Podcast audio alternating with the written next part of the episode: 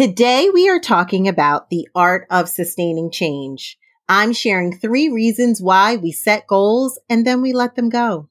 Let's dig right into the episode I'm calling Decoding the Why Behind New Year's Goals and the Art of Sustaining Change Throughout the Year. All right. So as we all can feel in the air, this is a natural time for reflection, goal setting, and envisioning a healthier and more balanced work life experience for ourselves and for our teams. And I'm sure that that collective mission of supporting one another in making positive change, it resonates with you.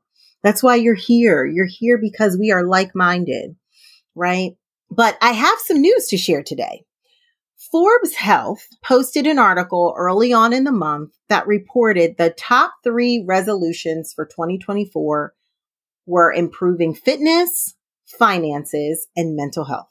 So just as you thought, because like-minded people share the same ideas and thoughts, it is a collective mission to support one another into making positive changes that help us feel better, be more financially fit, and also feel like we are mentally capable of conquering the hard stuff. However, the Ohio State University gave us all a complete reality check when they revealed that 24% of our resolutions are broken by the end of the week, the end of the first week of January, a staggering 42% by the end of the month, and only 9% of Americans who set resolutions actually complete them.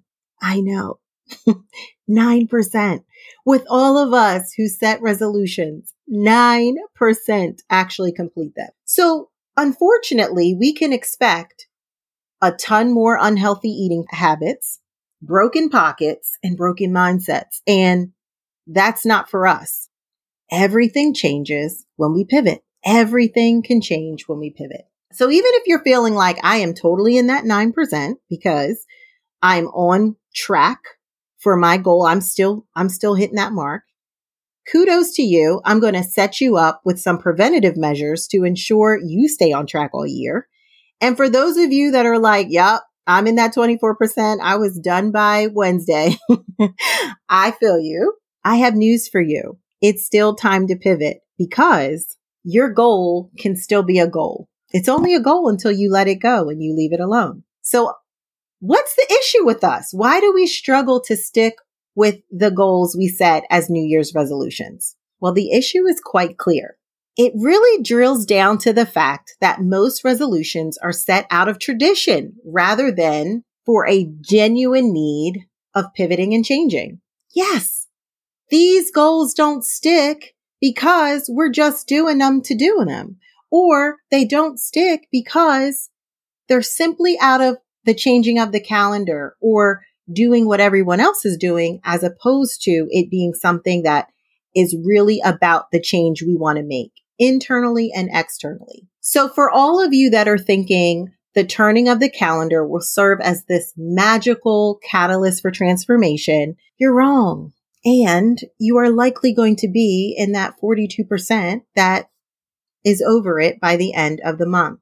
Unless you take three of these reasons that I'm going to share with you and you apply them to yourself and pivot now. So here are my three main reasons for why we set goals only to let them go. And inside of these reasons, I am providing you with an action step that you can use right away. So reason number one, reason number one for why we set goals and let them go is because just as the research shows, we do them out of tradition over intention, tradition over intention. So often resolutions are made up because it's a customary thing to do rather than it being deeply rooted in a desire for our personal and professional changes. So instead of your traditional reset, it requires that you evaluate what's working, what's not working, and you adapt. See, the January traditional reset is really about restoring or reverting back to a default setting. It's really not about change. And what's missing in that act of change is the rethinking of what you've been doing as a process or as a system. You actually have to rethink what you've been doing versus what you want to do and how you can get to that goal more rapidly. So this act of rethinking, it requires one, a readiness for changing the course. so if you're just saying, I'm going to hit this goal and you don't actually change course, of course you can see that change may not happen. The course is meant to adapt based on the insights that you've gained. So the second thing you need when you are actively rethinking is flexibility in your approaches and your perspectives. You have to have a flexible mindset about your goals if you're actually going to change course and get them to stick long term. So this active rethinking is different from just traditional calendar resetting. And that's why if you want to see that sustainable change, it's not just going to happen because the change of the calendar. It's going to happen when you rethink your goals and you rethink your processes and you're flexible about your approaches so that you can adapt as things hit you left and right and life comes and hits and the storm comes and all that happens. You can pivot each and every time and still stick with your goal. Number two, the second reason why we set goals and we let them go in the new year is that we're expecting for external forces to drive change. Again, the misconception is that the transition into a new year will automatically bring motivation and commitment. And it just won't. Even though you are open to the change, the real work involves reflecting and evaluating the factors that influence your daily thoughts and behaviors. And yes, of course, external forces, they can be motivating. However, it's in the constant activity, the daily activity that you are in that will create that momentum and confidence to stick with the changes that you're making. So it's less about the external and more about what's happening inside you inside your brain, inside your mind, inside your body. And number three, the third reason why we set goals in January and then we let them go is because there's a lack of real connection to the goals. Many resolutions are set without a genuine connection to personal and professional values. And when they're not connected to something that you really care about, intrinsically care about, it's that much easier to just abandon the goal when you're faced with a real challenge. You see, we make plans, but we have to monitor our plans even closer. So that beautiful plan that you put on paper or you put in your journal or the calendar that you put together for the thing you're going to accomplish, you have to continue to look at that very closely and make changes. So question, are you checking in with yourself regularly? When a schedule change happens, are you adapting to the change or are you just pretending that the schedule isn't going to impact your goals? Let's think about it from a professional lens. You're a principal and you intend to observe all of your teachers every other week. You have maybe 15 or so teachers. You want to get into their classrooms do maybe 15 minute observations and want to be able to give them feedback in the same week. Ah, superb. Love it. Transformation underway. However, you have a teacher that out of nowhere gets ill. Every hand in your uh, school community is locked in. So you don't have any extra hands to actually respond to this situation, this emergency that has happened. You call in subs, but anybody know about principals and subs in schools? They don't always show up. So you end up having to take on lunch duty, change in your schedule. Okay. So now you have a change in your schedule. But when this happens, two things can happen next. You either ignore the fact that this is impacting your day. You try and stick to this schedule that we both know is not going to happen. And you beat yourself up at night mentally by saying, Oh, what kind of leader are you? You didn't even get into those classrooms today. No wonder things are going on in your school. No wonder you don't. No wonder, no wonder, no wonder. You begin to beat yourself up when really you have to look at what has actually happened and make an adjustment.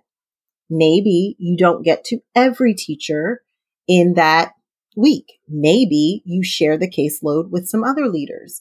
Maybe you do some fish bowls where you take a group of teachers into one person's classroom and you all get to learn together and you decrease the number of observations and walkthroughs that you have to do. There are so many things that can be adjusted, but first you need to be looking at your plan close enough to know an adjustment is needed. Another example is the gym. Let's say you have a plan to go to the gym every single morning, 5 a.m. Well, you find out that your significant other, your partner, their work schedule changed. And now you're not able to actually get to the gym at 5 a.m. every single day. Now you can huff, you can puff, you can try to get to the 5 a.m. class, but in actuality, that's not sustainable and burnout is underway. This is where you have to check in with yourself and say, okay, I set a goal. I had an idea of what this was supposed to look like. It doesn't look like it's going to happen as I envisioned it. What's next? This schedule change is impacting the way I want to work. What should I do now? Maybe it's a conversation with your partner. Maybe it's a simple change in your schedule. And later on the evening, when you maybe would have been watching the children, Maybe now that's the time that your partner watches the children so you can go to the gym. The key here is that you're adjusting to the change and not pretending that the change won't impact your goals. Planning is required whenever you do anything differently.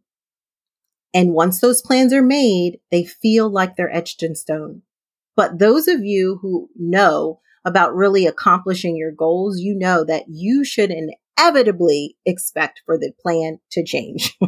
you can expect for that plan to be disrupted. And therefore, even at the top organizational level, when you're even thinking about strategic plans and plans that you make annually, they even require a deep connection to the goals, daily, weekly, monthly check ins to make sure they are still relevant to the work you're doing and to the life that you have at this very moment. So as teachers and leaders, we are committed, right, to fostering this healthier culture for our teams, for our communities. We have this unique opportunity right now to shift the narrative. We are creatives by nature.